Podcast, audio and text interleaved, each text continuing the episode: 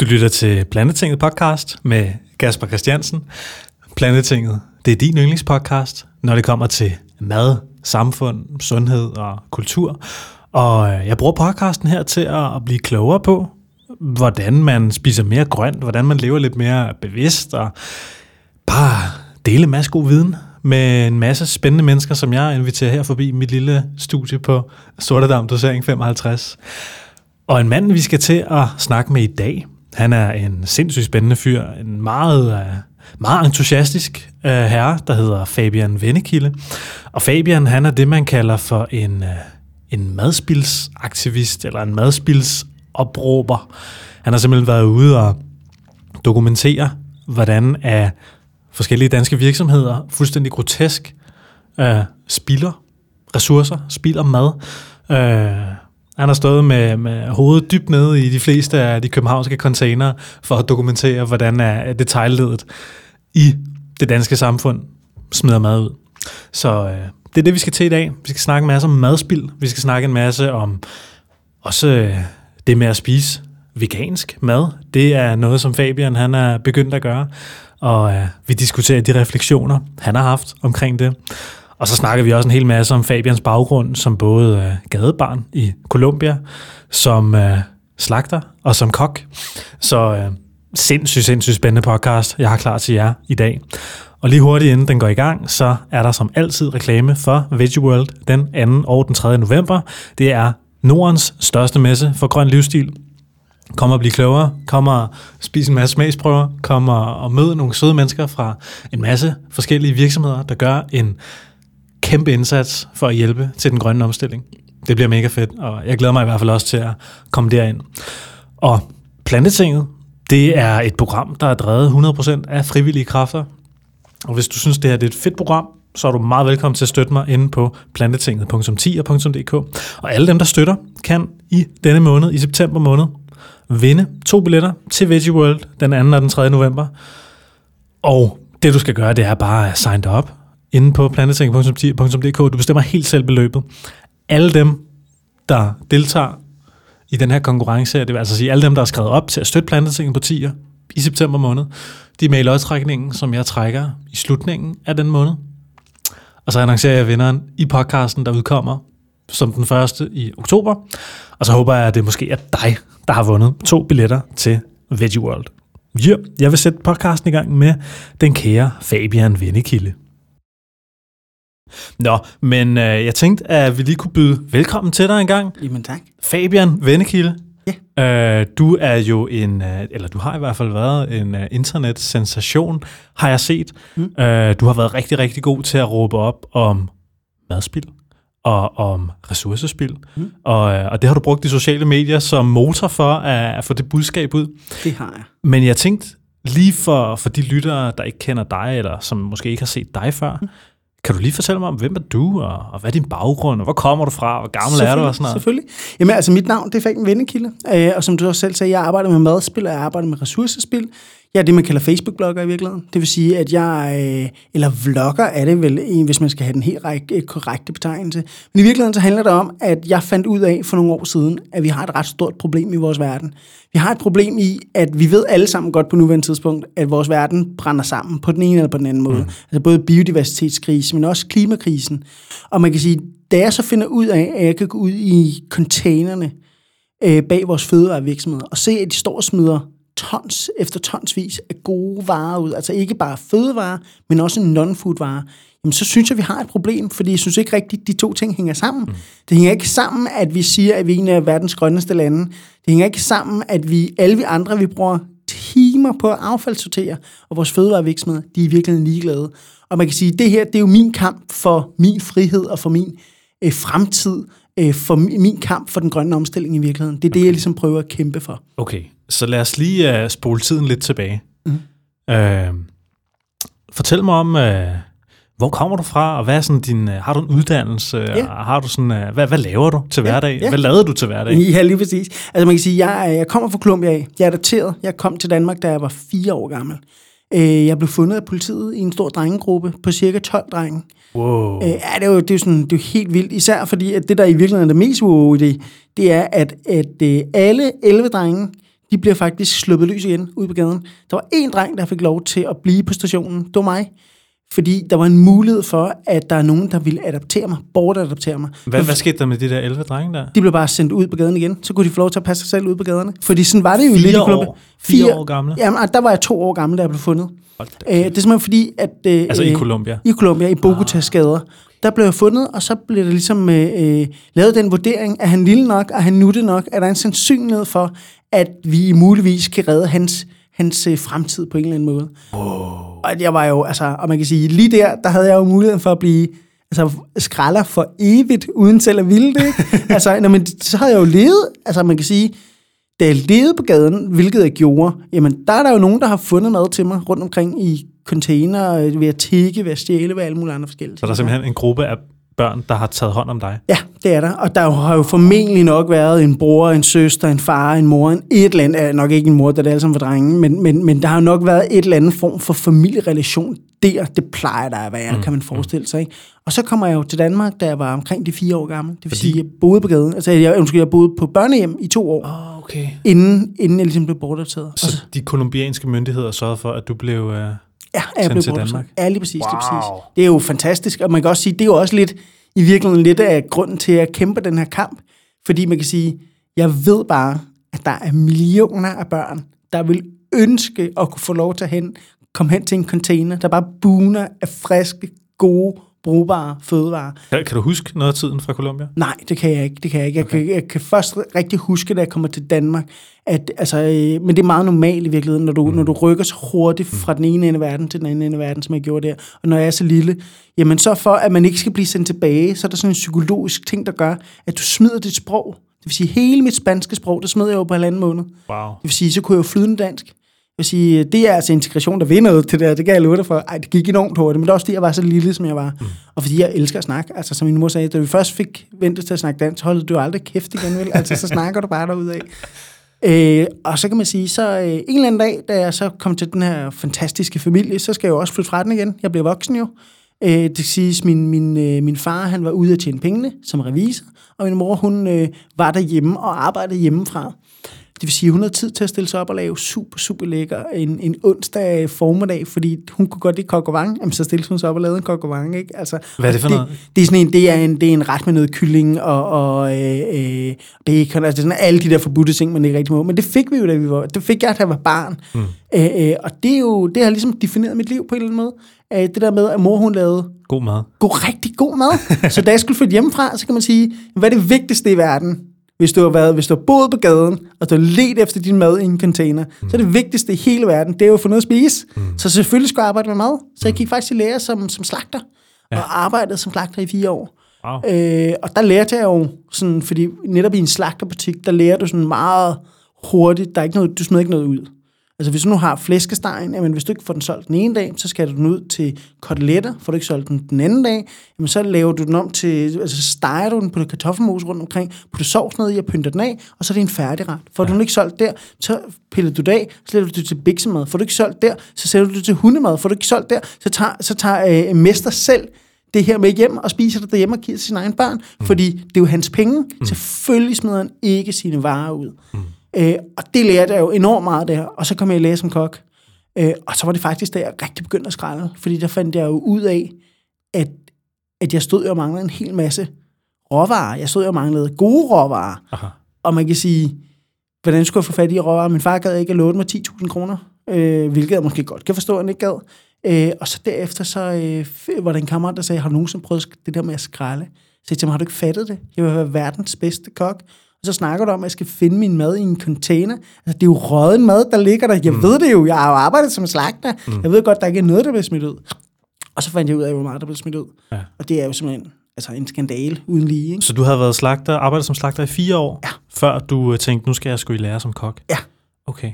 Så Hvor, gik- hvorfor, hvorfor gik du fra slagter til kok? Det var fordi, jeg gerne ville have en lidt større øh, viden. Altså, jeg vil gerne have en større gastronomisk viden omkring de her forskellige ting og sager. Altså, øh, øh, og så også fordi, mad, det er jo, det er lidt af min identitet også. Altså, jeg, jeg, jeg, Jeg bruger rigtig meget mad. Jeg elsker rigtig meget mad. Og jeg synes, det giver rigtig god mening, at, at, at man ligesom også hele tiden udvikler sig. Mm. Så nu kan man sige, nu havde jeg jo lært at skære og bruge en kniv og alle de forskellige ting, jeg siger. Jamen, så giver det mening, at man ligesom stepper op og siger, der er jo meget andet end bare, hvad skal man sige, slagterprodukter og kød og ting og sager. Mm. Og så derfra gik jeg jo videre over og så, hvad, hvad der i virkeligheden også var. Ikke? Og det er en hård Så- branche. Jeg tror, er det Ja, ikke det en af de brancher med flest arbejdsskader? Øh, slagterbranchen eller kokkebranchen? Ja, slagterbranchen. Ja, men det er faktisk, de to ligger meget, meget tæt på hinanden. Okay. Altså slagterbranchen er faktisk blevet bedre. Den hårdeste branche lige pt, hvis du skal arbejde med mad, det er kokkebranchen, det er Okay. servicebranchen. Ja. Ja. Hvis du skal ud og lave service, så er det... Altså service, det er, når du serverer mad øh, øh, om aftenen. Altså det vil sige, øh, når du kommer ind som gæst, øh, i alt den tidsrum, det hedder service, øh, fordi der skal vi jo servere mad ud til jer. Og det, det, er der, det er der stressen ligger i virkeligheden, ikke? hvis det er hårdt. Altså det er jo... Jamen, det er jo sindssygt hårdt, ikke? Altså, hvis, du skal ikke arbejde i kokkebranchen, hvis du ikke kan lide at blive råbt af tit og hele tiden. altså, det skal du ikke, fordi så bliver du med med ked af det. Det er den nemmeste måde at gå fra super glad til depression, til at bare holde tre servicer i træk, du. Så, og især hvis det går skidt, ikke? Altså, Shit, så, ja, det er, det er lidt hårdt. Så du havde en, uh, altså du startede i lære som kok, og du ja. manglede nogle gode råvarer. Ja. Og så prikker din ven til dig og siger, hey, prøv lige at kigge i en container. Ja. Og hvad, hvad tænkte du så? Jamen, så det der faktisk sker, det var, at jeg afviser ham jo på det kraftigste. Jeg skal overhovedet ikke finde min mad i en container. Kan, du, kan du huske, hvad du siger til ham? Jamen, jeg, jeg siger til ham, ja, jeg skal ikke med ud og skralde. Altså, har du ikke forstået, at jeg vil gerne være en dygtig kok? Og han siger, "Jamen, det må du selv om. Altså, Bubba har været ude, så jo jo, men hvornår har Bubba været standard for mit liv? Altså, Bubba, han har, været, han har klædt sig ud i dametøj, ikke? Altså, Ja. ja. det, det, det, er jo fair nok. Det gør jeg bare ikke. Altså, mm. Så jeg synes ikke rigtig, Bubba var, var, var barn for, for mit liv. Men der skal jo ikke være bedre, end jeg har en lille hund, og den vælger, eller den vælger, jo, den vælger faktisk at spise min, min hovedpude og bliver enormt syg, fordi den får forstoppelse, så den kan have nogle piller. Og så øh, siger min læge, at jeg skal gå ned, og så skal jeg købe mine piller, og så skal jeg gå ned og købe noget leverpostej. Fordi hunde elsker leverpostej. Så det gør jeg. Da jeg kom forbi den her container her, så buner der med leverpostej. Jeg tror, der ligger 45 pakker med leverpostej, ikke? Altså, og man står der og tænker, okay, okay, ah, okay, nu blev det alligevel også, fordi de var iskolde. De var som, altså, der var stadig, der var duk på dem, ikke? Nå, okay. Øh, og der var to dage til dato.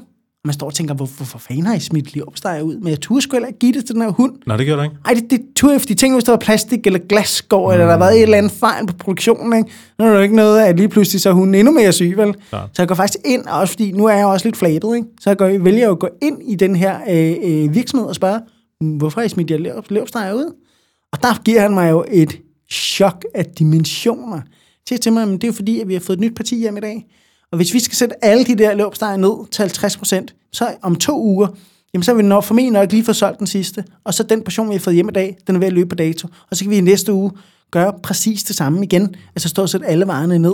Så derfor er det billigere for os bare at smide varerne ud, og så sælge de nye leverpostejer til fuld pris. Fordi på et eller andet tidspunkt, så vil fru Nielsen også komme ned og sige, hvorfor kan man kun få dårlige leverpostejer nede i Lidl, ikke? Jamen altså, og, og det undrer mig. Der fik jeg i virkeligheden chokket. Ja. Fordi man kan sige, hvis det her det sker i én butik, Mm. hvad sker der så ude omkring i hele verden? Altså, hvad sker der så bare? Altså, jeg har 13 fødevarebutikker inden for en radius af en kilometer fra, hvor jeg bor. Hvis de alle sammen står og smider gode leverpostej ud hver eneste onsdag, altså, så er det jo sindssygt. Og det fandt jeg ud af, det gjorde de jo. De smider jo varer ud hver dag. Og det er jo i virkeligheden også det, der måske gjorde, at jeg begyndte at tænke mere over i forhold til øh, den plantebaserede kost, i forhold til, til dyrevelfærd. Altså det åbnede mine øjne på så mange måder, fordi man kan sige, også i forhold til de sociale ting, altså vi har 64.500 fattige børn, 100.000 fattige familier. Nu var de i debatten her for ikke lang tid siden, og diskuterer inde i debatten omkring, var der fattigdom i Danmark. Og det kan vi jo godt diskutere på politisk plan om, hvor fattig er man, hvornår er man fattig og sådan noget.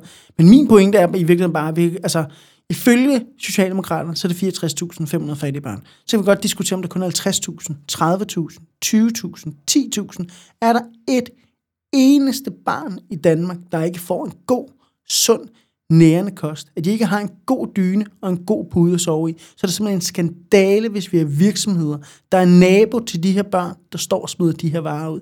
Det er så tavligt. Altså, jeg kan ikke sige det. Det er, det er de- decideret uforskammet. Altså, Okay. de burde skamme de her virksomheder. Lad os lige vente lidt med at snakke om det, og øh, lad os komme tilbage til, at du har været inde og snakket med ham, øh, fyren der, der fortæller dig, at det er billigere mm. at sælge frisk leverpostej, end at sætte et ordentligt parti leverpostej på 50 procent. Du går hjem og reflekterer. Mm. Øh, hvad, hvad, hvad sker der så fremadrettet? Fordi du, du siger jo, øh, be- altså går du, begynder du så at gå ud og skrælle øh, råvarer til din, øh, til din kokkepraksis? Ja, det gør, hvad gør du? Det gør jeg. Altså, jeg, okay. jeg går ud samme aften. Jeg er jo helt Nå, ikke okay. Altså, først der tager jeg jo alle de der 35 leverpostej hjem, ikke? Mm. Og, og putter dem i fryseren, og mig og hunden videre jo leverpostej en hel uge træk, ikke? Altså, det vi vil brække os, fordi de skulle være... Og det ender jo også med, at jeg er blevet til at smide leverpostejen ud. Også fordi der går sådan lidt det, der, det her grådighedsprincip ind i det, ikke? Hold da op, mand. Altså, hvis du nu finder 300 øh, øh, øh, super lækre øh, dyner ude foran dem, så vil du tage dem, altså mange, der overhovedet kan bære med hjem, fordi hvem fanden har ikke lyst til en god dyne, ikke? Altså, og problemet er bare lidt, så ligger det bare inde i dit skab. Fordi du kan jo nu engang kun sove med en dyne, ikke? Mm. Altså, og det er i virkeligheden lidt det, lidt det samme, der sker. Mm. Men det, der sker, det er, at jeg går jo faktisk samme aften, der går jeg ud øh, bare, med, bare med mig. Jeg tænker, nu prøver vi lige at se, hvad det er. Så jeg går bare øh, øh, med to poser, og så går jeg ellers bare hen til de første to butikker. Og jeg kunne bare se på de her to butikker, man, jeg kunne, have- jeg kunne, jeg kunne have fyldt en hel bil. Mm. Så tænker jeg, ej, jeg går videre hen. Og så begynder jeg i virkeligheden bare at lede og finde. Og så finder jeg ud af, at det er jo ikke kun fødevarer. Altså, øh, jeg finder jo sokker, dyner, øh, trøjer. Jeg, jeg levede af det her i to år efter. Altså, jeg stoppede med at købe ind, fordi jeg fandt ud af, at der var ikke nogen grund til at bruge penge. Jeg var jo også læger, så jeg havde ikke så mange penge. Så jeg stoppede fuldkommen med at købe al, nogen som helst varer overhovedet, og så levede af det her. Og det ender jo faktisk med, at jeg går ud, og så får jeg jo medalje. Jeg får jo faktisk den en af de højeste udnævnelser inden for kokkefaget. Og hvorfor gør jeg det? Er det, fordi jeg er en specielt dygtig kok? Er det, gør jeg det, fordi jeg har et specielt stort talent? Nej, det er det ikke. Fordi jeg havde mulighed for, at hver eneste dag, jeg kom hjem, og jeg ikke skulle på arbejde, der kunne jeg stille mig ind i mit eget køkken, og stå som bare og lave, lave mad. Altså, jeg inviterede folk til middag. Altså 12 weekender i træk, både fredag, lørdag og søndag, til femretters menuer, øl, vand, vin, det hele var i virkeligheden med der, ikke? Og så, på, altså, så, så, så øh, man kan sige, det blev jo enormt glad for, men på et eller andet tidspunkt, så eksploderer dit hoved ligesom også lidt, ikke? Så man kan sige, jeg kan, altså det her, de, de, de første 3-4 år, der var det jo kun i 3-4 butikker, jeg var i. Mm. Altså der var jeg jo ikke rundt omkring i hele landet. Og man kan sige, hvis jeg kan, hvis jeg kan leve så godt, som jeg levede, altså virkelig, jeg levede som en konge, Du siger, du lever som en konge Ja, det gør jeg. Ja, men det gør jeg. Der er ikke noget, altså, jeg lever jo, altså, alene i år har jeg jo givet ud for 500.000 kroner varer, ikke? Altså, vi- vi- hvis, hvis, tænk nu, hvis jeg fik en krone for hver ene, altså, det var åndssvagt, at jeg kunne tjene mange penge, mm. hvis jeg kunne tjene penge på det, ikke? Så du begyndte på et eller andet tidspunkt at, at råbe op om det her, kunne jeg forestille Ja, mig. det gør jeg. Det jeg. Fordi du blev færdig udlært som kok. Jeg blev færdigudlært som kok. Ja. Og, og så- hvad, hvad skete der så? Jamen, da jeg ligesom er færdigudlært som kok, så tænker jeg, men hvad, hvad skal jeg nu? Altså, hvor, hvor er vi på vej hen af nu?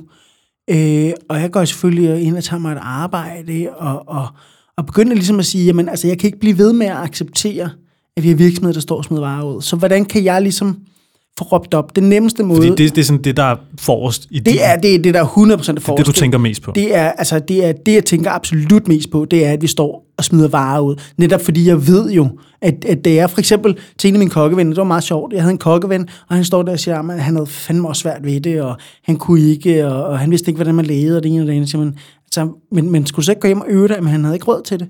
Så dagen efter, så kommer han med tre poser fyldt med råvarer til ham, og han er lige ved at falde ned af stolen. Mm. Altså han tror, jeg har været ude at købe den. Jeg sagde ikke til mig, at jeg har været ude at skralde, men han tror, jeg har været ude at købe den. Og den her mand er jo mig evigt taknemmelig for det. Og det er det, der i virkeligheden er problemet, det er, at hvis vi er mennesker, der kan bruge varerne, så skal de jo bruges. Mm. Og så tænker jeg, da jeg er færdig udlært, men hvordan, hvordan griber jeg det her ind? Hvordan får jeg ligesom styr på det her? Så jeg vælger faktisk at, øh, at gå, hvad skal man sige, lidt ned øh, øh, i, i arbejde, og så går jeg og så øh, tager jeg et arbejde i Føtex. Ja. Jeg går ind, og så tager jeg en, øh, en slagtersvends øh, øh, arbejde i Føtex, for okay. ligesom at se, hvad er det, der går galt i butikken. Så du går undercover. Jeg går i virkeligheden undercover for at se, hvad går der galt i de her butikker, fordi der må jo gå et eller andet galt. Det kan, altså, der er jo et eller andet, der går galt, hvis vi står og smider varer ud. Mm. Øh, og man kan sige, da jeg går undercover, så finder jeg ud af, at altså, det, der, det, der mange gange går galt, det er, at du og jeg for eksempel, øh, øh, jamen, øh, det er bare sådan mere generelt, altså sådan, hvordan det foregår i en butik. Ikke? Det vil sige, hvis du nu står i slagterbutikken, og du er, er slagter Svend, så skærer du jo bøffer op om torsdagen til fredag, lørdag og søndag. Og der skal det jo skæres op, fordi du er ikke nødvendigvis på arbejde både fredag, lørdag og søndag, mm. så der skal bare skæres op, så det ligger klappet og klart. Men hvis du nu ikke kan beregne, hvor mange bøffer der går fredag, lørdag og søndag, jamen så ligger der jo bøffer tilbage om mandagen. Og de bøffer, der ligger der om mandagen, det er der ikke nogen, der vil købe. Der er jo ikke nogen, der går ud og køber røde bøffer mandag morgen, vel? Nej. Øh, fordi det kender jeg i hvert fald selv, så man tænker, ah, er det i dag, eller er det i weekenden? Ja, det er weekendmad, ikke? Mm. Det vil sige, at alle de bøffer der, når de kommer tilbage mandag morgen, hvis der ligger tre pakker, ved du hvad, de vil hellere gøre klar til, at der ligger nogle andre varer. Mm. Så derfor vælger de at tage og smide dem ud og tage dem som svind. Det er billigere for dem at tage dem som svind. Og det prøvede jeg simpelthen at kunne arbejde med, og lave forskellige versioner af, ikke? Men det er jo, altså det er jo håbløst, det sådan noget som, som med dansk supermarked. Altså okay. fuldkommen håbløst. Jeg, jeg, jeg, jeg har med hovedet mod muren fire gange, indtil jeg blev nødt til at stoppe. Altså ja. indtil jeg blev nødt til at sige, det her, kan jeg, jeg kan ikke være med til det her. Hvis I ikke vil være med til at prøve at rette bare en lille smule op på det her. Altså det, vi snakker om, hvis der er folk derude, der ved, hvordan man laver en brun sovs. Helt normal, klassisk brun sovs. Der bruger det jo en eller anden fong. Det kan være grøntsagsfong, det kan være svinefong, det kan være alle mulige andre ting. Ikke? Men for eksempel i Føtex, når de har stået og lavet deres flæskesteg, de så laver flæskesteg i skiver hver eneste dag. Ikke? Når de, når, når de er færdige med at snege de her flæskesteg, så er der en hel masse fong. Der er fedtet, og der er fongen. Så står de heller alt fongen ud i, øh, i afløbet. Og så spørger man, hvor, hvorfor, hvorfor, hvorfor står du og hælder det ud? Hvorfor laver du ikke en god sovs af det? Du skal jo bruge den sovs senere. Det må jeg ikke, fordi det siger reglerne. Reglerne siger, at jeg ikke må bruge det her. Så, men, men, men du, du er kogekonen, du, du ved jo godt, hvad det er, du laver. Ja, men det skal smage godt hver eneste gang. Så derfor vil de hellere tage en pose med pulver og iskoldt vand og stå og lave din super, super lækre sovs, ikke? end de vil stå og lave den rigtigt, fordi ellers så smager den ikke, som den plejer. Og det er det, der er problemet i de her fødevarevirksomheder. Det er regler, regler, regler, regler, regler. Det er det, der er problemet. Og, og når reglerne kommer fra ledelsesniveau i dansk supermarked, eller Selling Group, eller Coop, så siver det jo ned til de enkelte detaljbutikker, ja. og så må, skal de bare følge reglerne op fra ledelseslaget, og så er alle butikkerne bare sådan der. Ja. Så du kan ikke gå ind som slagtersvend i en detailbutik og prøve at ændre det i den ene butik, fordi alt sammen sker op fra ledelsesniveau. Lige præcis. Og så, så tænker jeg, så prøver jeg, fordi okay, det, det kunne jeg egentlig godt forstå, at selvfølgelig, når man har så mange butikker, som man har, bliver man også nødt til at lave ligesom nogle regler, der Klar. passer hele vejen til alle medarbejdere. Og man kan sige, det, det, det kunne jeg faktisk godt forstå. Så derfor sagde jeg til dem, jamen altså, hvis I nu giver mig et kamera, hvis I giver mig et kamera, så vil jeg gerne i min fritid, altså ud over mit arbejde, jeg skal ikke have nogen penge for det, vil jeg godt lave nogle videoer til jer, hvordan vi kan sørge for, at madspildet stopper. Både fordi jeg kunne se, at forbrugerne havde jo et stort øh, spørgsmål i det her. Men også det der med at sige, jamen, nu laver vi nogle lykkeposer, eller vi laver nogle, eller du ved, et eller andet. Og det fik jeg at vide, men det må jeg rigtig godt. Men altså, kan du ikke bare bruge dit eget kamera? Så, jamen, altså, det kunne være virkelig lækkert jeg har et kamera liggende lige dernede til, til 2.000 kroner, og det er indkøbspriser, bla, så gad de ikke være med længere. Hvis det kostede dem nogle penge, så gad de ikke samarbejde med mig, mm. og der blev jeg nødt til at smide håndklædet i ringen, okay. fordi så, så, så, kunne jeg jo ikke så kunne jeg jo ikke komme ud med nogen som helst ting. Altså, jeg kunne ikke komme ud over rampen med mit budskab om, at vi ikke bare må stå og smide varerne ud. Så der sad altså nogle mennesker, som ikke vil investere meget små beløb i, ja. i potentielt at kunne vinde meget ja. på både miljø, øh, bæredygtighed, og selvfølgelig måske også penge i sidste ende. Ja, Jamen det er jo, altså man kan sige, bagefter det, der vælger jeg at gå i lære i menu i stedet for. Så der prøvede jeg at, at gå ind i en menu for at se, kunne man gøre noget i menu i stedet for? Mm. Og det var selvfølgelig en lille smule bedre, fordi det er mere franchise-butik. Ja, okay. men, men problematikken er der, og det er jo det, der i virkeligheden er grunden i hele den her problematik, det er, vi overproducerer. Vi ja. kæmper, altså uanset hvor meget jeg kæmper, jeg kan kæmpe fra nu af og resten af mit liv, hvis vi ikke begynder at producere mindre varer, så kan jeg lave videoer hver eneste dag resten af mit liv. Mm. Vi bliver nødt til at producere mindre. Det er alt afgørende, hvis vi skal gøre noget. Ikke? Så det indså du, da du var i menu? Ja, det gør Det gør jeg. Fordi der fik jeg jo lov til at bruge, der fik jeg lov til at være, jeg var delikatessechef, hvor jeg stod og lavede mad. Og der gjorde jeg jo alt, hvad jeg overhovedet kunne for at sige til grønten, kom ind med alle jeres grøntvarer, lad mig se, hvad jeg kan bruge. Mm. Så den ene dag, der var der for eksempel øh, en hel kasse fyldt med æbler, der var ved at blive støtte. Så lavede vi æbleflæsk ud af det, og så stillede jeg mig ud og råbte og skreg, og fik solgt æbleflæsk. Ikke? Øh, øh, fordi så fik vi i hvert fald brugt æblerne. Og man kan også sige, det betød jo faktisk også, at vi var jo den delikatesse i den tid, jeg var der, der havde den bedste avance. Vi tjente jo flest penge, fordi jeg brugte penge. For eksempel, jeg ved, at hver eneste måned, der står stort set samtlige fødevarebutikker og står og smider pølser ud. Mm. Fordi danskerne spiser mest pølser i grillsæsonen. I al den anden tid, der spiser vi ikke lige så mange pølser. Så der vidste jeg jo, der sagde jeg ned til ham, som der stod for pølserne for pålæggen, kan du ikke komme ned med alle de pølser? Jamen det kunne han godt. Der kom han ned en gang om måneden, og så stod vi og lavede kæmpe svensk pølseret fra bunden af. Ikke? Og det var noget, der gik som varmt brød. Folk spurgte, hvornår har de lavet den her pølseret? Vi blev altså lige nødt til at vente på, at pølserne de ved at gå på dato. Ikke? Altså, og det er det, jeg godt kunne tænke mig, der i virkeligheden var, at vi brugte varerne fornuftigt. Mm. Altså, man kan sige, jeg ved godt, folk griner af, når, jeg, når jeg siger det, men, men det er ikke ment som negativt, men, men i virkeligheden, så er jeg jo en middelmodig kok. Jeg er et rimelig gennemsnitligt menneske. Jeg har en gennemsnitlig intelligent, har en gennemsnitlig uddannelse. Hvordan kan det være, at det er mig, der skal gå ud og finde løsningerne på nogle af landets absolut største virksomheder? Mm. Det kan jeg simpelthen ikke forstå. Vel? Altså, men du fik simpelthen avancen i menus delikatesseafdeling til at eksplodere. Ja, det gør. Det gør Fedt. kæmpe meget, men det er jo klart, altså førhen, der har de jo taget, når deres kyllinger er ved at gå på dato, så har de vælget de jo bare at smide dem ud i en container. Mm. Da jeg fik at vide, at den der, den skal altså bruges i dag, så det er fint, så giv mig den. Mm. Så gik jeg ind, så smed dem ind, og så lavede vi stegte kyllinger til folk. Så, altså, og så skrev vi det ud på Facebook, der er stegte kyllinger de næste tre timer. Bare jeg lover for, at folk de kommer jo løbende ned, fordi det er jo, det er jo ikke de der små tavle, du ser nede i, i, i Føtex, dem der kører rundt på de der, øh, øh, de var jo altså store, flotte kyllinger, mm. og du fik dem til stort set samme pris.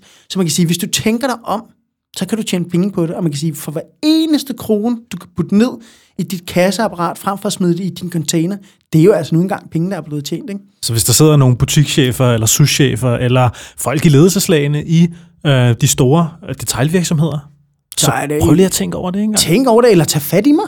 Altså, jeg mener virkelig, at jeg kommer glædeligt ud.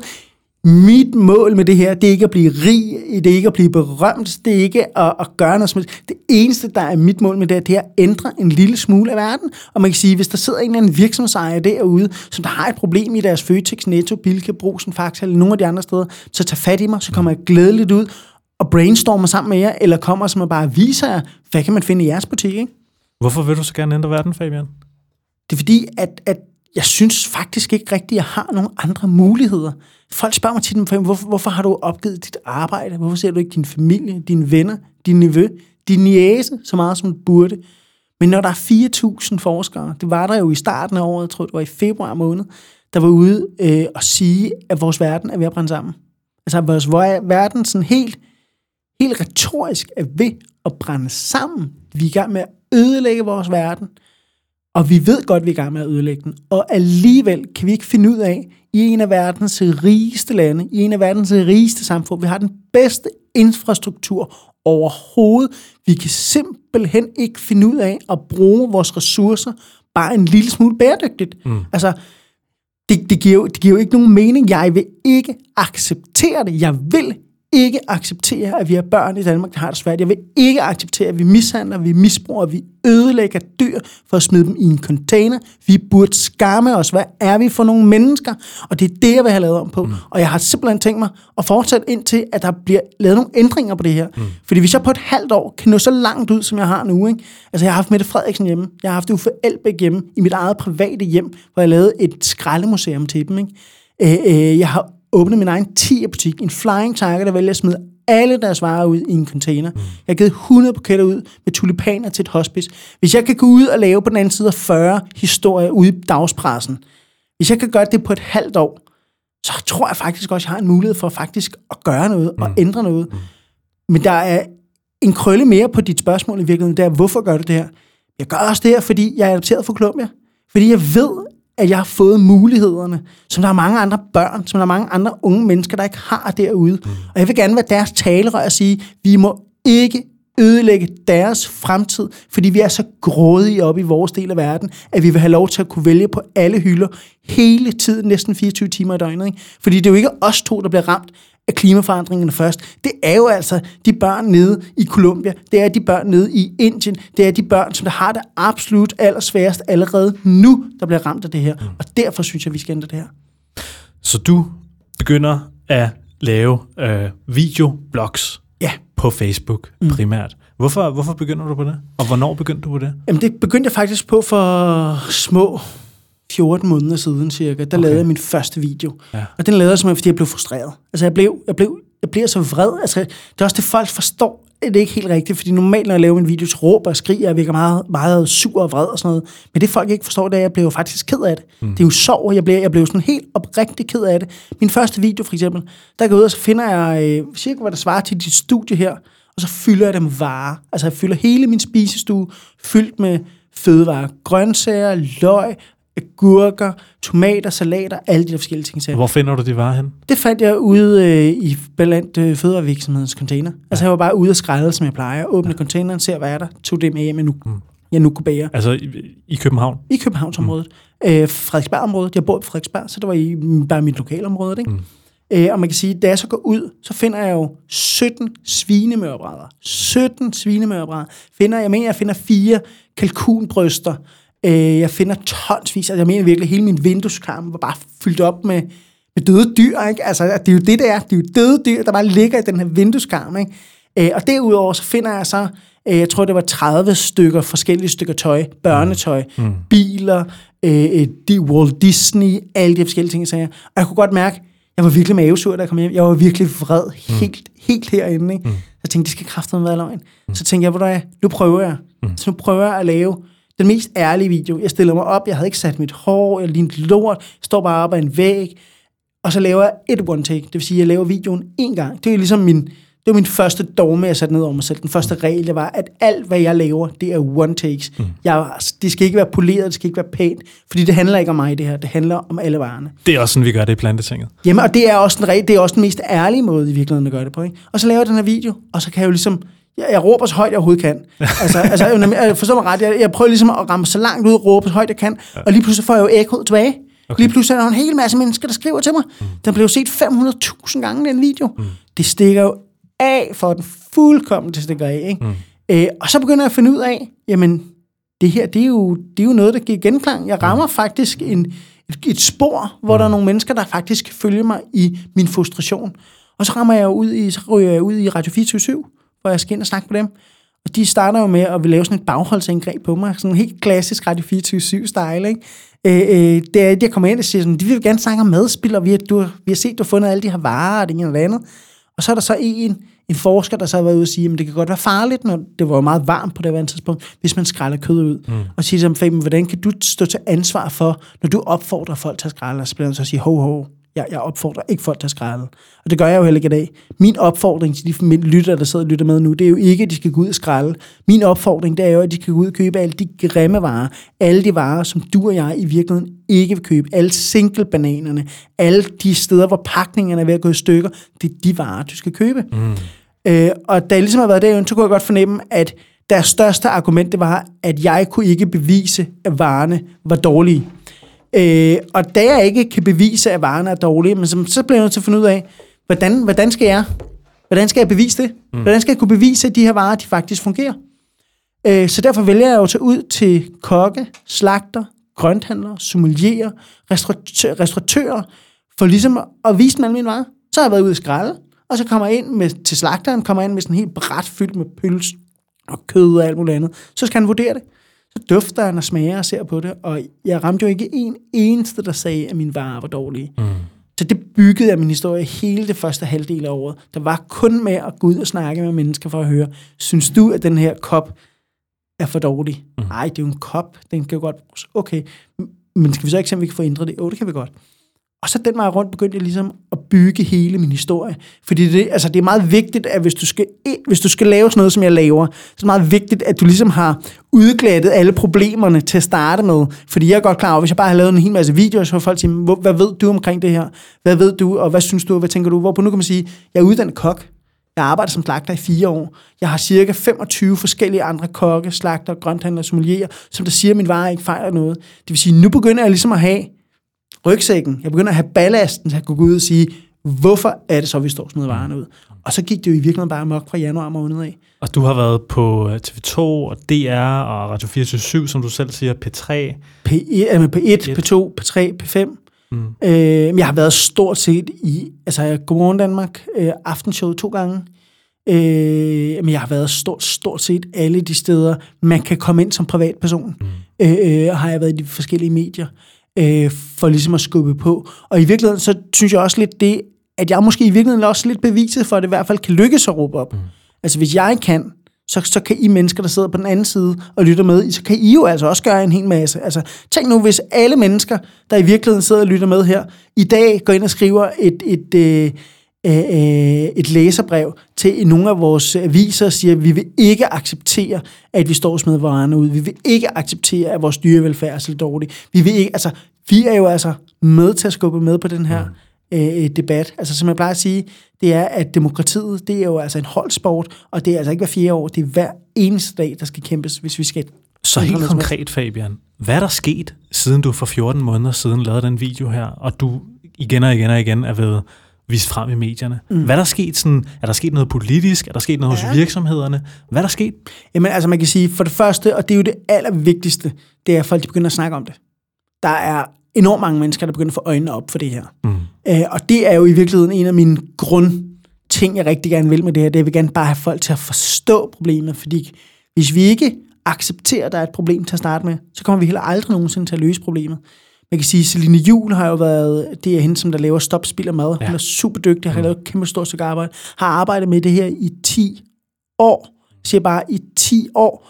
Og man kan sige, hun har gjort det skide godt, men hun er ikke ramt her fra Danmark. Der er i hvert fald mange i her fra Danmark, hun ikke har fået ramt endnu. Mm. Fordi man kan sige, jeg rammer jo her fra Danmark. Mine videoer blev jo set. Der er jo åbenbart et ekko tilbage, så der er jo ikke i hvert fald blevet gjort nok.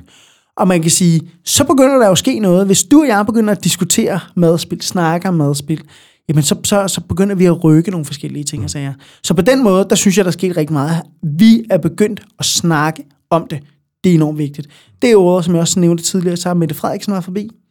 Mette Frederiksen øh, mødte jeg jo i aftenshowet, ja. øh, hvor... Øh, Jamen, der, jeg er meget voldsom i det program der. altså, jeg råber og skriger. Altså, I skal næsten gå ind og se det. I kan gå ind jeg, og se jeg, så det, jeg så det faktisk inden, at, ja, ja. Øh, inden at vi satte os ned og lavede det her. Fordi jeg synes, det var ret fedt, at, at du står der og råber, og hun er bare sådan, jeg er på, jeg er på, jeg kommer, ja. jeg kommer, vi ses. Jamen, det er fordi, hun havde ikke noget andet valg. Altså, jeg spørger hende fire gange under det der interview. er du ikke sikker på, at du skal med mig ud og skralde? Ah, det ved hun ikke. Er du sikker på, at du ikke skal med mig Altså, er du helt sikker på, at du ikke... Og det ender så med, at hun siger ja, ikke? Ja. Øh, og, og problemet var lidt der, det var, at da hun er statsministerkandidat, så kan det jo godt være enormt svært at få en aftale med Mette Frederiksen i hus. Ikke? Og hun prøvede også lidt at løbe for aftalen, eller, altså hun prøvede ligesom at bruge alle de politiske finder, hun nu kunne bruge, for ligesom at, at løbe lidt udenom, men, men, men der, holdt jeg hende, der var jeg faktisk ret god til at holde hende fast. Og det ender faktisk med, at hun kommer hjem i min lejlighed, og den lejlighed, den var jo, altså det var jo det vildeste show, jeg nogensinde har lavet. Hele min gang, jeg har en lejlighed på 90 kvadratmeter. Alle kvadratmeter var blevet sat i brug. Det vil sige, at hele gangen var fyldt med lys, som der var tændt, hvor der stod øl, vin, vand. Der var sådan en, en, øh, sådan en øh, øh, 25 liter øl, øh, havde vi fundet, fordi det var så en virksomhed, der har holdt fest for deres sine medarbejdere. Da de ikke kunne komme af med den her kæmpe store øl, så smed de hele lortet ud, og den fandt jeg også. Så den stod der. Og allerede der var hun, var hun sådan lidt chokeret, sådan, wow, der smidt de så meget øl ud. Fordi du havde lavet det her museum. Der jeg havde lavet det her museum, og det er det jo kun i gang, ikke? Fordi hvis jeg kommer ind i, ind i stuen, der er der jo kun non-food-produkter. Der er kun fyldt op med, med non-food-produkter. Non-food-produkter er produkter, der kan holde sig rigtig lang tid, som ketchup og sådan noget, ikke? Og det var, altså, hun blev også lidt, lidt chokeret, da hun finder Puma, Puma underbukser, ikke? Vi fandt fire på Puma underbukser, ikke? Altså, det var sådan helt, helt sygt i virkeligheden. Ikke? Og så havde vi den anden afdeling, det var en i spisestuen, der vi simpelthen fyldt op med fødevarer. Altså øh, proppet med fødevarer. Alt det, der var fundet inden for en uge. Ikke? Og så vores sidste rum, det var så øh, et orangeri, hvor vi simpelthen havde fyldt blomster. Kæmpe, altså tonsvis mængder af blomster. Igen for ligesom også at vise, at det her det er jo i, i alle niveauer. Det er også blomsterhandleren, der står og smider mm. sin varer ud mm. i en container, fordi det er nemmere, fordi det er hurtigere, fordi det er billigere. Og det ender jo faktisk med, at hun siger, at i 2021, hvis det ikke er blevet bedre i 2021, så vil hun forbyde madspil i de her virksomheder. Og nu ved jeg godt, 2021, det er alligevel et stykke frem, men mm. det er ikke så lang tid. Mm. Fra 1. januar der begynder jeg at lave en meget, meget massiv kampagne, hvor jeg hver eneste måned har tænkt mig at lave en video, til Mette Frederiksen til resten af befolkningen og sige, nu er det kun 11 måneder til, at det her svineri, det holder op. Fordi mm. Mette Frederiksen, hun lovede mig, at hun ville gøre noget. Og det har jeg tænkt mig at holde hende fast på. I Frankrig, ja. der har de jo indført det forbud, som du snakker om, du ja. gerne vil have Mette Frederiksen til at indføre. Det er jeg ikke sikker på, at jeg vil. Okay. Men, men der skal gøres noget. Men jeg er ikke sikker på, at det er det rigtige øh, forslag, der er Altså, det er, ikke, det, er, det er ikke den rigtige måde at gøre det på nødvendigvis. Fordi Frankrig, de har jo gjort det, de har tilbage i 2015, så forbød de uh, detailbutikker at smide uh, fødevarer ud. Uh, og så løste man det så ved, at de detailbutikker skulle aflevere fødevarer til velgørenhedsorganisationer, som så kunne stå for at uddele de her til trængende osv. osv. Lige præcis, lige præcis. Men det, der er lidt af problemet i den der, det er, at, og som jeg også sagde lidt tidligere, det er, at det største problem, det er jo ikke, at vi smider varerne ud. Det største problem, det er overproduktionen. Mm. Altså uanset hvad jeg gør. Altså det mener jeg. Altså, og hvis I ikke tror på mig, hvis du har lyst til en eller anden dag, vil jeg godt tage dig med ud og skralde, fordi folk de tror ikke på det, før de selv ser det. Men uanset hvad jeg gør, så vil jeg aldrig aldrig nogensinde kunne få givet alt det brød ud, der ikke bliver solgt i Danmark. Fordi det her, det er jo, altså især brød, det er jo hver dag i alle byer, i alle fødevarebutikker, i alle 7-Elevener, i, på alle tankstationer, der står de og smider brød ud hver dag, og det er det, der er problemet, det er den massive overproduktion, der er problemet. Mm. Og man kan sige, så kan det godt være, at man kan sige til de her fødevarevirksomheder, I må ikke stå og smide, I må ikke smide det ud, I skal give til nogle andre. Det er fint, så giver vi til Crispy hjælpende hænder. Problemet er bare, at Crispy hjælpende hænder kan jo altså nu engang ikke nødvendigvis omsætte øh, 600 øh, pakker brød, vel? Mm. Altså, så problemet er lidt, at vi skal, vi skal ikke producere så meget. Altså, vi skal begynde at producere noget mindre. Vi, du og jeg, skal begynde at tænke os om. Altså, vi skal begynde at handle fornuftigt, i stedet for bare at hive ned fra hylden af og forlange, at vi kan få alting på, i hvilken som helst butik på alle tidspunkter af døgnet. Vi er et stor, stor løsning på det her problem. Og problemet er ikke bare at sige til virksomhederne, at I ikke bare må stå og smide deres varer ud. Det må de ikke, men, men der skal laves andre tiltag også. Ikke? Mm. Jeg ved også, problemet i Franke, det var jo så også, at de her velgørenhedsorganisationer, så endte med, så var det bare dem, der skulle smide maden ud. Jo. Ja, lige præcis, lige præcis. Men, og det er jo øh, et kæmpe stort problem. Ja, og det er jo også, man kan sige, det du arbejder med, og det madspil, som vi ser i detaljledet, som du går rundt og finder i containerne jo. Mm. Altså, det er jo kun toppen af isbjerget. Det er kun toppen af isbjerget. Der er jo også uh, i hele produktionsledet, mm-hmm. der er jo også fødevarer, ja, der bliver smidt ud, ikke? Eller og restprodukter og så altså op mod en tredjedel af alle vores fødevarer bliver smidt ud, ikke? Hvis man nu, hvis man nu tog fødevarer, øh, altså øh, madspil, og lavede det til et land, altså hvis vi sådan rent, hvis vi nu lavede det til et land, så ville det udlede tredje mest CO2 i verden madspil, altså varer, der godt kunne være blevet brugt, ville være nummer tre i hele verden i udledning. Ikke? Altså, det er jo også det, det, er jo det, der er så massivt. Ikke? Altså, det er USA, Kina og madspil. Det er det, der i rækkefølgen, hvis det nu havde været lande. Ikke? Mm. Og det er jo fuldkommen vanvittigt. Ikke? Mm. Men der er også en anden ting, jeg synes, der er lidt af problemet i det her. Det er, at sådan som det ligger lige nu, det er, at der er det jo organisationer, der hjælper. Det vil sige, det er Crispy Hjælpen hænder, altså en NGO, som der er helt frivilligt baseret. Der er sådan noget som øh, øh Stop Spil Lokalt. Øh, øh, der er de her madoaser, hvor det, det er så en, en, en ung mand på 20 år, øh, som der helt frivilligt har lavet sådan nogle her madoaser rundt omkring i landet, hvor man kan komme, altså hvor fødevarevirksomheden giver varerne væk, og så kan man komme som du og jeg og hente varer. Og det er jo, hold kæft, det er et fedt arbejde, han laver. Virkelig stor respekt til ham. Mm. Men, men, men der bliver simpelthen også nødt til at lange ud efter de her fødevarevirksomheder. Ikke? Altså, hvordan kan I overhovedet tillade jer? Hvordan kan I bilde ind, at det er en 21 eller en 20-årig knægt, der skal gå ud og sørge for, at I ikke står og smider jeres varer ud i en container. I giver ham ikke engang penge. Han skal gøre det frivilligt. Han skal rydde op i jeres lort frivilligt, fordi det er hans fremtid, der står på spil. Mm. Jeg siger bare, havde man haft en lille smule integritet, havde man haft en lille smule respekt, så havde de her virksomheder, de har jo altså postet penge i det her projekt, så havde man givet manden 2 millioner kroner hver eneste år, for at sørge for, at vi ikke står og smider vores varer ud, hvor på nu her står de og siger, at vi vil rigtig gerne give vores varer ud, så der skal jo bare komme nogle organisationer. Skal hvad for noget?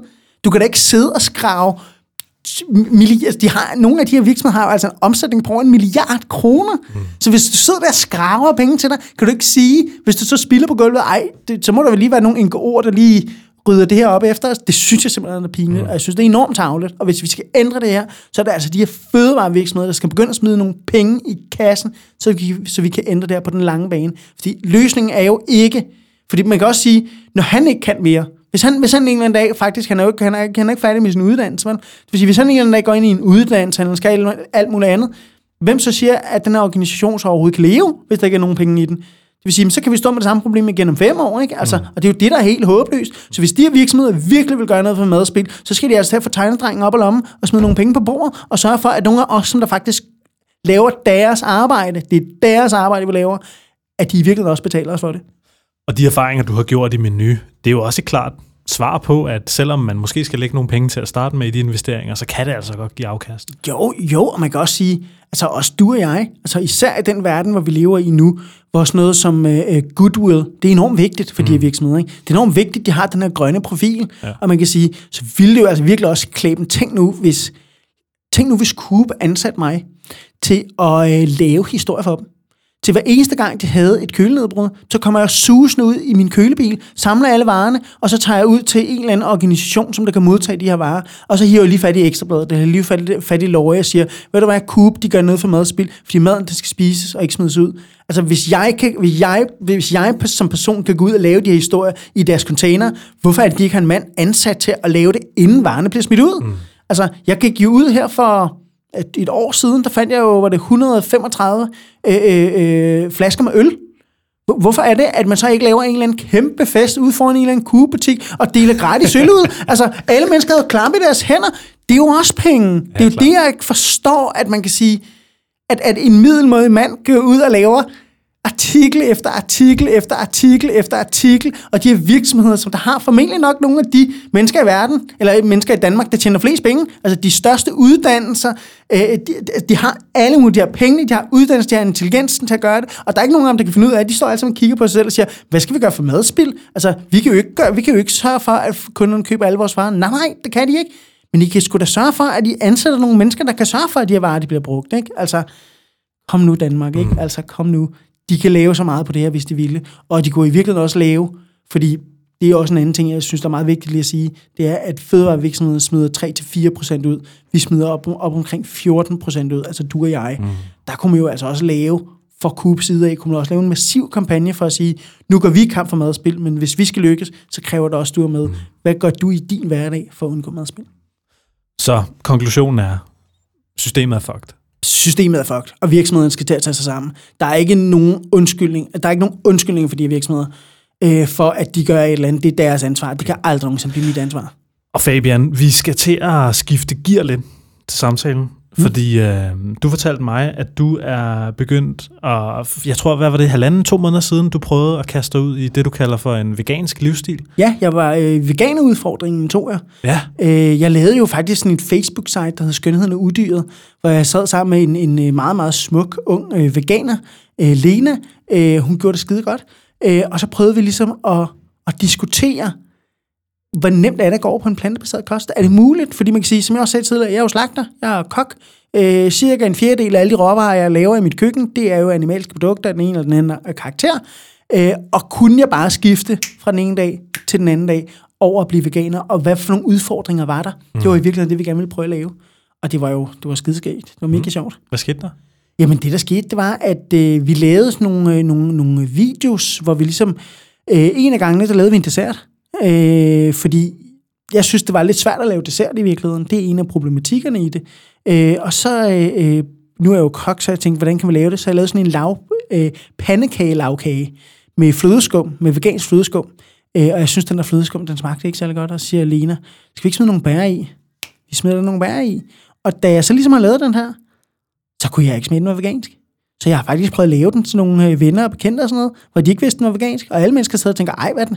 Hvor er det dejligt, har du ikke en opskrift? Så man, lige indtil man siger til dem, det er vegansk, så er det vegansk? Og så får de et kæmpe stort chok, fordi generelt så smager vegansk mad jo ikke godt. Altså det er det, der er tanken lidt derude, når man snakker, når jeg snakker med mine venner, bekendte og omgangskreds, så er vegansk mad, det er sgu, det er sådan lidt en gulerod, det er bare skåret ud, ikke? Ja, altså, ja, ja. Øh, øh, og det kunne jeg egentlig godt tænke mig at få rykket lidt på, fordi mm.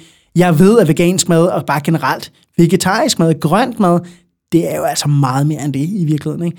Og så håber jeg jo i virkeligheden på, at jeg kunne få nogle mennesker til at, at diskutere det her. Ja. Og så var der også en helt anden del af det, det er, at jeg kunne rigtig, rigtig, rigtig godt tænke mig at få nogle af de her plantespisere, især veganerne, til at forstå, at hvis vi skal ændre mennesker, hvis vi skal få mennesker over på vores halvdel af spillebanen, så er det rigtig vigtigt, at vi snakker pænt til dem. Det er rigtig vigtigt, at vi opmuntrer dem. Vi siger til dem, hold kæft, hvor du godt, at du bare prøver, i stedet for at sige, hvorfor er du ikke 100% Altså, du ved godt, du stadig mishandler dyr, ikke? Altså, mm. øh, øh, vi blev nødt til at smide folk ud af gruppen, fordi de sagde, du kunne lige så godt være kanibal, du kunne lige så godt spise, sidde og spise menneskekød. Hvad er forskellen på den menneske og kyllinger? Man sidder og tænker, wow, wow sagde, ja. du, sagde du lige det der? Altså, altså, det er jo de sociale medier. Det er de sociale medier, Og det er altid, ja. en, en ting, jeg har lært om sociale medier, som jeg også altid siger helt blandt ting, det er, idioterne, de råber altid højest. Det gør de. Og det er altid dem, der bliver øh, for flest upvotes nogle gange. Ikke? Det er rigtigt. Og, og, og, og de repræsenterer bare ikke størstedelen, nej, men nej. det er dem, der bliver set. Ikke? Det er det, og det er virkelig det, der er synd. Og man kan også sige, jeg kan ikke forstå, hvorfor det er blevet sådan. Altså forstå mig ret, det er, at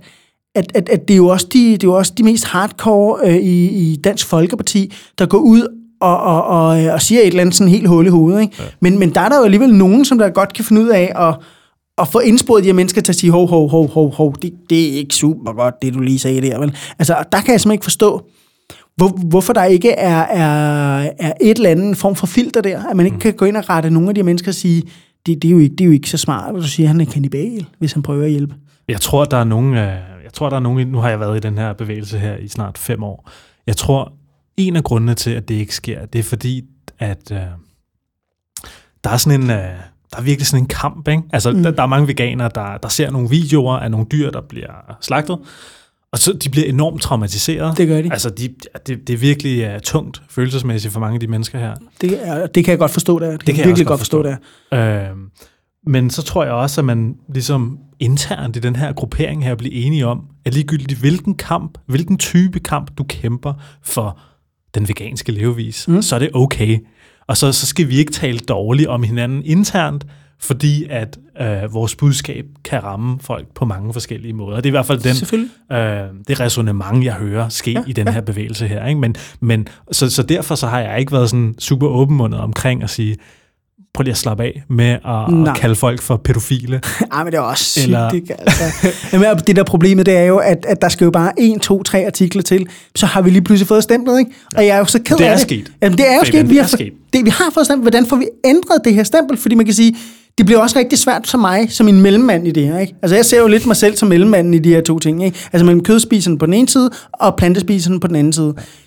Hvordan skal jeg som mellemmand kunne gå ud og sige, jamen ved du hvad, øh, veganerne, de er veganere og plantespisere, de er skide søde, altså de, de gør det virkelig godt, de kæmper bare en kamp, og når mine venner så går derind, så kan man bare se, ja, hvis du spiser kød, så er du ligesom en pædofil, ikke? Altså det er måske også sådan, det bliver virkelig svært for mig at få, få den her, øh, øh, for de her mennesker til at forstå budskabet, ikke? Altså, fordi de har jo ikke lyst til at sige, ej, ved du hvad, det, det bliver sådan lidt forsigtagtigt, det der ja, på en ja, eller anden måde. Ikke? Altså, og det er rigtig, rigtig ked det er, det er faktisk sådan helt oprigtigt ked af. Det tror jeg faktisk er den største udfordring for ja. plantespisere i Danmark generelt mm. overhovedet. Det tror jeg også. Det er imaget. Hvordan får ja. vi ændret imaget ja. på det her? Ikke? Det tror jeg også. Det tror jeg er en rigtig, rigtig stor udfordring, og der er, er, der er der, der, jeg er helt sikker på, at der sidder nogle mennesker derude, der har gravet den her grav her. Ikke også fordi der er sådan en uh, sensationalisme omkring mm. uh, medierne, og den har du været rigtig, rigtig god til at aktivere, hele den der sensationsjournalistik, ikke? Jo, jo. Øhm, men også fordi du har også været ude, og, og du har også brugt en ret kraftig, skarp retorik, ja, og sagt, hvad fanden laver I, hvad fuck, og, du ved, og, og bandet og svoglet, ikke? Og, mm. og råbt og skrevet på... Øh, på sociale ja, medier. På sociale medier, ja, men også, ja. i, uh, også i de etablerede medier på DR, mm. P3, ja. P1, P2, P3, og hvad fanden det ellers hedder, ikke? Men øhm, det er meget, jeg synes, det er meget interessant, at, øh, at du kan stille dig op og mm. råbe og skrige, og, og folk kan forstå det, ikke? Men, mm. men når mange veganere, de stiller sig op og råber og skriger på samme måde, så, så bliver det sådan lidt akavet. Jamen, det er jo egentlig meget... Ja, ja, men jeg, ja det har, du har helt ret, fordi man kan sige, sige at, at, at, at det, det er, du har, altså, du har helt ret i, hvad du siger, men samtidig kan man sige, når jeg har, fordi hvilket jeg også gør og har gjort, og har også tænkt mig at gøre videre frem, altså tage hele den her debat omkring de her dyr, fordi jeg synes jo, måden vi behandler vores dyr på, den er uacceptabel mm. på alle ledere og kanter. Jeg lavede jo en artikel øh, med, med, med TV2 Lorge, hvor jeg havde fundet 250 kilo kød på fire timer. Der stillede jeg mig op. Jamen, jamen, det, var, det, var, det var sådan helt absurd. Også fordi vi ved, at per eneste kilo, kilo hakket oksekød, eller bare hakket, eller generelt bare oksekød, der er blevet brugt 15.000 liter vand. Når jeg ja. finder 250 kilo. Jamen, det er sindssygt. Det er jo, er, er jo klar, hvor meget vand det er, mand. Det er ja. jo alle tre søer her, der var fyldt med vand. Mm. Der gik jeg ud, og der råbte jeg op. Og man kan sige, der fik jeg mit budskab igennem. Men hvorfor var det, jeg fik mit budskab igennem? Det er fordi, jeg råber jo, du må aldrig nogensinde begynde at gøre dig uvenner med herre og fra Danmark. Her fra Danmark, dem skal du klappe på ryggen og sige, hvor de er dygtige, og virkelig opmuntre dem, og hjælpe dem, og støtte dem, og rose dem, og alle de forskellige ting. Så hvorpå, hvis vi nu kan lave en fælles front, som, som Veganerpartiet også har gjort, i forhold til Danish Crown, i forhold til fødevare landbrug, i forhold til nogle af de andre ting, fødevarevirksomhederne, jamen det er noget, folk de kan forholde sig til. Landbruget behandler ikke dyrene ordentligt. Det kan alle danskere forholde sig til, det kan alle danskere forstå. Hvorpå begynder vi at sige, alle danskere, de er med til at mishandle og ødelægge dyr, fordi de spiser kylling om torsdagen, så, så kan jeg garantere dig for, så står der 250.000 mennesker derude foran og siger, hold kæft, hvor du en nar. Ja. Jamen, altså, det er jo det, der kommer til at ske, og så rykker vi ikke nogen som helst af de her Klar. mennesker. Hvorpå, at hvis man nu som jeg også nu, for eksempel øh, øh, Ulrik Myrtu, jeg ved ikke, om der er nogen af jer, der Jo, kender jo. ham. Jamen, han er super dygtig, weekend change og alt det der. I går, der lavede han en live. Han har skidesøjt at stå og stille sig op og lave en mayonnaise, ikke? Øh, øh, det blev med at skille for ham. Og der sad jeg og tænkte, hvad nu hvis vi laver sådan en lille madprogram, hvor vi laver fire forskellige øh, ting. Det kunne være mayonnaise, det kunne være sådan en lavpandekage og sådan noget. Og på den måde viser folk, se hvor nemt det er at lave vegansk mad. Så tror jeg på, at folk, der er nogle mennesker, der vil sige, ej, var det ikke sværere? Mm. Ej, hvor, sind, ej, hvor smager det godt.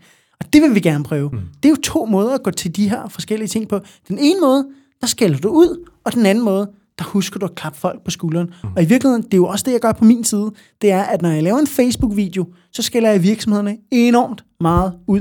Lige så snart jeg sidder her, eller jeg sidder et andet sted, der prøver at skrue ned for retorikken, der prøver at huske at sige, jamen det er jo også dig i din hverdag, der kan gøre noget. Og hvis du vil ændre din verden, din fremtid, din børns fremtid, så start med at kigge hos dig selv. Hvad kan jeg gøre i min hverdag for at ændre bare en lille smule? Det vil sige, befolkningen bliver ved med ligesom at, at putte masser af olie på, så det glider rigtig godt derover, hvor på den modsatte side, der sætter jeg altså også bare masser af benzin på, mm. så vi virkelig får tændt op i den her ild, der skal køre herover. Mm. Så jeg tror også, man skal skille de to ting ad. Ikke? Mm. Det er i hvert fald det, der er min erfaring. Helt sikkert. Gode indsigter, rigtig gode indsigter omkring, hvordan man kommunikerer øh, et budskab, og man gerne vil ændre verden. Øhm, har du nogen god råd til, hvis man gerne vil uh, gå viralt? Hvis der sidder nogle mennesker derude, og gerne vil lave nogle videoer, eller gerne vil have et budskab ud, fordi det har du virkelig et stort talent for, Tak. at, at komme i medierne. Mm. Øh, på sådan, nu kommer jeg til at tænke på uh, Muhammad Ali. Ja. Det var også det talent, han havde, ikke? Jo, jo. Altså, det var, han var også en god bokser, var selvfølgelig. han. Men er du Jeg er ikke en god bokser. er du sindssyg, hvor kunne han få folk til at, eller hvor kunne han få kameraerne til at filme på ham hele tiden, ikke? Jo, jo. Og, og det talent, det har du også lidt. Altså man kan sige, det, det der er, altså det der, jeg har to enormt gode kort på hånden, som jeg hele tiden spiller.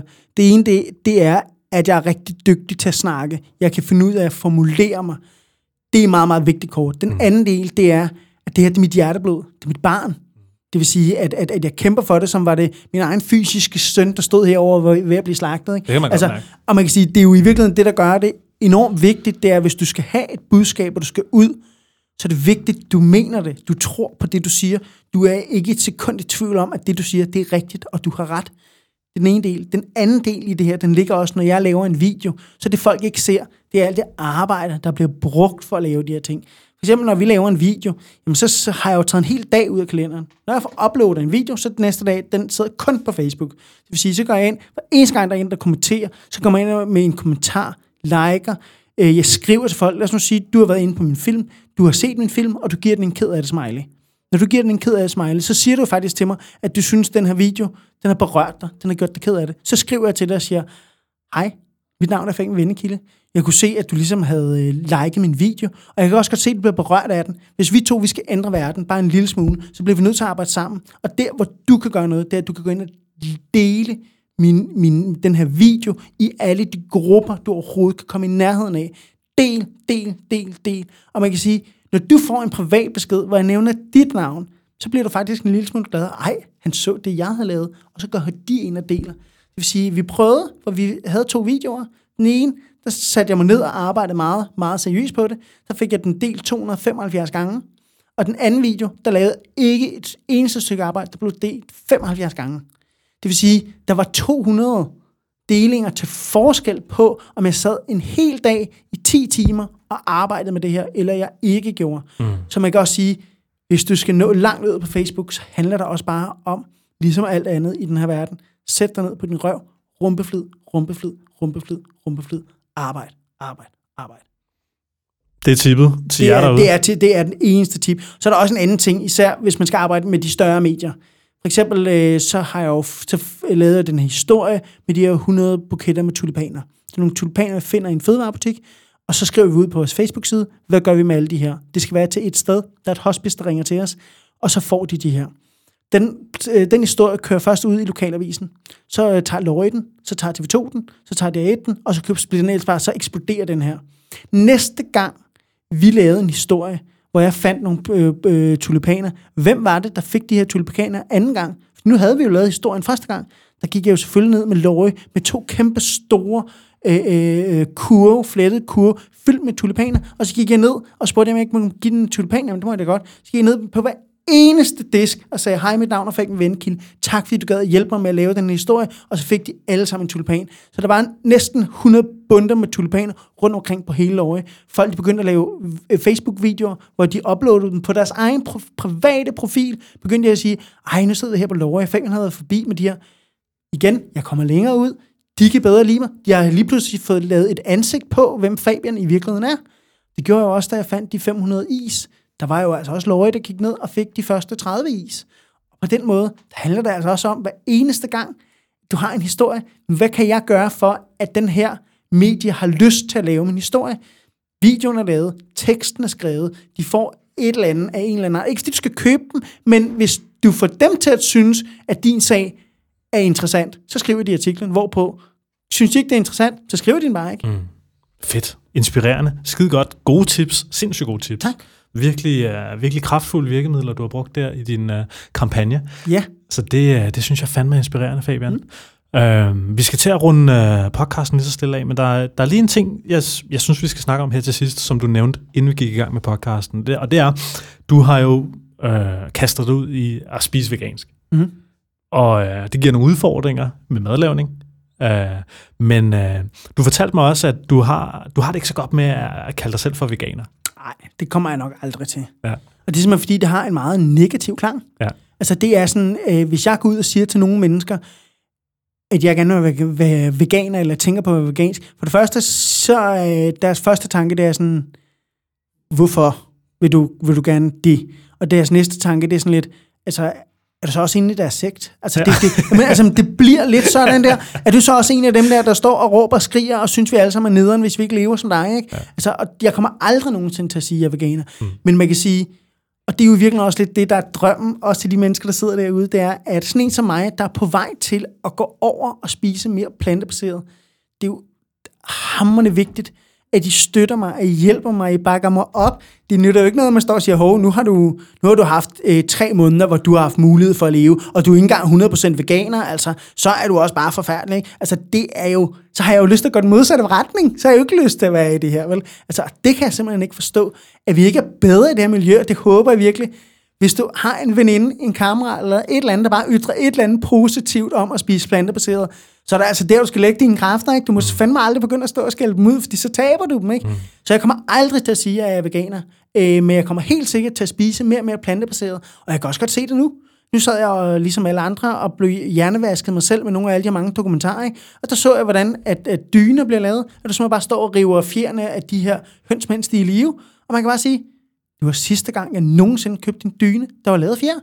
Det kommer bare ikke til at ske, mm. og det er jo den vej, vi skal gå. Men vi bliver også bare nødt til at forstå og acceptere, vi bliver nødt til at gå et skridt ad gangen. Der er ikke nogen, det er de færreste mennesker, der flyver over og bliver veganer fra den ene dag til den anden dag. Der er nogen, der har brugt år på i virkeligheden at komme så langt, som jeg i virkeligheden er kommet nu, så langt som jeg føler, at jeg er kommet på nuværende tidspunkt. Så jeg tror på, at vi, er, vi kan gøre verden vegansk, eller verden mere plantebaseret, men jeg tror også på, at vi skal gøre det med kærlighed, med forståelse og med god mad. 100 procent. Fabian Vennekilde, vi skal til at lige så stille lukke dagens podcast af. Jamen, jeg vil sige mange tak, fordi jeg måtte komme, og hvor var det dog hyggeligt. Det var pissehyggeligt. Tak fordi du ville være med, og tak for din øh, rørende historie om at tage hele vejen fra Colombia på øh, tilfældighedens rand, og, Ja. og, og komme hertil, og du ved, ændre måden, hvorpå vi anskuer fødevarespil, ressourcespil, og hvordan virksomheder bør tage et fucking ansvar.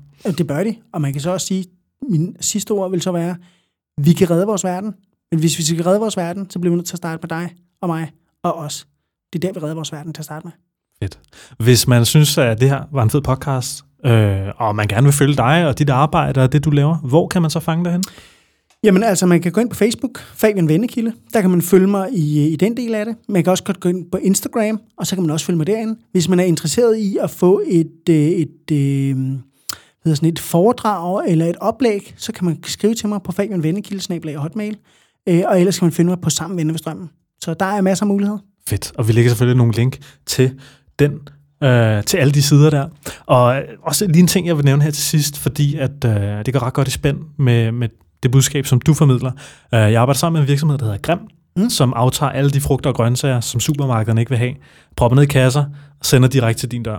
Wow. Ja, og jeg har sørget for, øh, så det er sådan nogle krumme agurker. Ja, og sådan, ja, kender du ja. dem? Ja, nej, jeg kender dem ikke. Jeg kender godt alle de grønne, grimme grøntsager. 70 procent af alle vores grøntsager bliver smidt ud, fordi de er grimme. Præcis. Men dem tager Grim og kommer i kasser Wow. og sender lige til din dør. Og jeg har faktisk Wow. gjort sådan, så at uh, du kan få rabat med Plantetinget. Så du, Wow. går ind, du går ind på det, der hedder eatgrim.dk, altså eatgrim.dk. Så uh, bruger du koden Plantetinget med store bogstaver, når du køber din første kasse, og sparer du 20 procent. Wow. Ja, det, det, det er mega nice, og det er, altså, det er så flot at få de der, øh, det er sådan nogle små, bitte små auberginer nogle gange, og så får wow. du sådan nogle kæmpe, kæmpe kineradiser, Ja, og, og du ved, og, og, og hver frugt og grøntsag har, har en historie. Så har de historien om de her æbler her, de var blevet ramt af havl, så de havde pletter, så de kunne ikke sælges, ikke? Og de her, Wow. og så står der, hvor de kommer fra, for nogle gårde og sådan noget. Jeg synes, det er fucking nice, og jeg synes, det går rigtig godt i spænd med, med det budskab, du har. Ja, for søren. Og, og det er bare sådan en virksomhed, som bare mangler, og som bare skal vokse, vokse, vokse, fordi de gør bare noget, De ikke? redder verden. De redder fucking verden. Det gør de. Så skud ud til Grim. Jamen, altså, jeg, jeg vil opfordre folk, gå ind på Grim. Altså, ja. det lyder fantastisk. Altså, alle de grimme grøntsager, det er dem, der skal spises først, ikke? Ja, altså, vi må præcis. ikke mobbe grøntsagerne, bare fordi de ikke ligner os andre. Nemlig. Og øh, ja, udover det, så vil jeg bare sige pænt tak for i dag. Tak fordi du lyttede med. Kan du have en fantastisk dag. Og i lige måde. Hej hej. Hej hej.